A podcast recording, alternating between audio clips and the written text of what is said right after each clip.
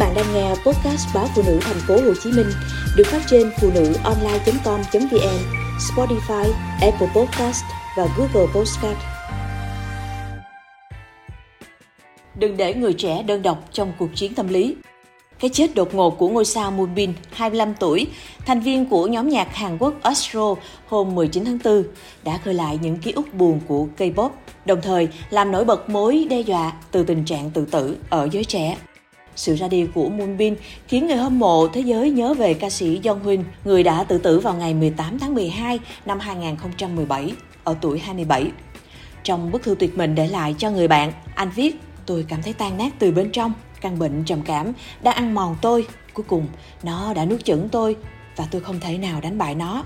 Dữ liệu năm 2021 từ Dịch vụ Thông tin Thống kê Hàn Quốc cho thấy tỷ lệ tự tử ở Hàn Quốc là 26 trên 100.000 dân, trung bình 37 người tự tử mỗi ngày. Tự tử là nguyên nhân hàng đầu gây tử vong ở Hàn Quốc đối với những người trong độ tuổi từ 10 đến 39. Trung tâm Phòng chống tự tử Hàn Quốc cho rằng tỷ lệ tự tử cao trong nhóm thanh thiếu niên và người dưới 30 tuổi là do nỗi ám ảnh không đáp ứng được kỳ vọng từ xã hội. Đại dịch Covid-19 và các quy tắc giãn cách xã hội chặt chẽ càng tạo ra các tác động lớn đối với những người trẻ tuổi. Nhóm đối tượng về cơ bản cần nhiều hoạt động xã hội. Tình trạng tự tử ở người trẻ do vấn đề về tâm lý không phải chỉ là của Hàn Quốc mà dường như đang là vấn đề của toàn cầu. Theo dữ liệu của Bộ Giáo dục Nhật Bản, số vụ tự tử ở nhóm học sinh trung học tại xứ sở này đã đạt mức kỷ lục với 512 vụ vào năm 2022. Tại Mỹ, dữ liệu từ Trung tâm Kiểm soát và Phòng ngừa Dịch bệnh ghi nhận 57% trẻ em gái và 29% trẻ em trai trong nhóm từ 13 đến 19 tuổi cảm thấy buồn bã hoặc thất vọng dai dẳng vào năm 2021 và gần 1 phần 3 trẻ em gái từng nghiêm túc nghĩ về việc tự tử. Tại Hà Lan, quốc gia đứng thứ năm trên bảng xếp hạng chỉ số hạnh phúc của thế giới năm 2023. Khảo sát từ Dịch vụ Y tế Công cộng và các văn phòng ứng phó y tế khẩn cấp theo khu vực cho thấy hơn một nửa cư dân Hà Lan từ 16 đến 25 tuổi đã trải qua các vấn đề về sức khỏe tâm thần như lo lắng và thường xuyên chán nản vào năm 2022.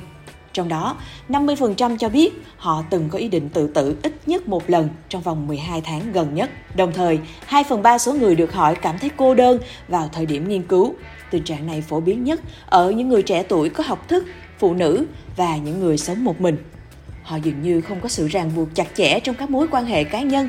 cũng như ít khi liên lạc với bạn bè, gia đình và người quen. Vào giữa tháng 4, chính phủ Hàn Quốc đã công bố kế hoạch kiểm tra sức khỏe tâm thần mỗi 2 năm để giải quyết tỷ lệ tự tử cao ở nước này. Chính phủ cũng sẽ thành lập một tổ chức giám sát 24 giờ chuyên kiểm soát nội dung trực tuyến liên quan đến các phương pháp tự sát hoặc ý định tự sát. Tại Nhật Bản, từ năm 2022, khóa học về phòng ngừa và phục hồi ám ảnh tâm thần đã được thêm vào các lớp giáo dục thể chất và sức khỏe ở trường trung học. Mục tiêu là giúp những người trẻ tuổi tìm hiểu về bệnh tâm thần nhận thức được vấn đề tâm lý của bản thân và những người xung quanh để tìm kiếm sự giúp đỡ ngay khi họ cảm thấy có điều gì đó không ổn. Cuối cùng, bên cạnh những chính sách tích cực từ các chính phủ, sự giúp đỡ và hỗ trợ từ gia đình, bạn bè chính là bức tường trắng hiệu quả nhất ngăn cản người trẻ tìm đến cái chết.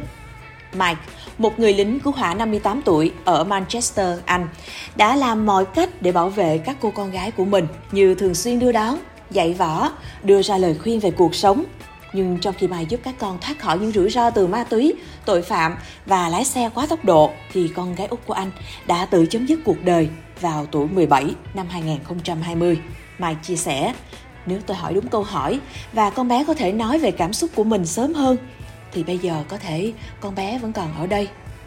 3 năm sau cái chết của con gái, Mai và những người bạn của anh đã tổ chức các chuyến đi bộ đường dài và quyên góp được hơn một triệu bảng Anh cho tổ chức từ thiện nhằm ngăn ngừa tự tử ở thanh niên. Bạn đồng hành của Mike, ông Andy, người cũng mất cô con gái Sophia 29 tuổi do tự sát, đã chia sẻ. Chúng ta cần giúp mọi người, nhất là giới trẻ hiểu rằng điều đúng đắn cần làm là yêu cầu sự giúp đỡ, thay vì cố gắng tự mình giải quyết mọi vấn đề.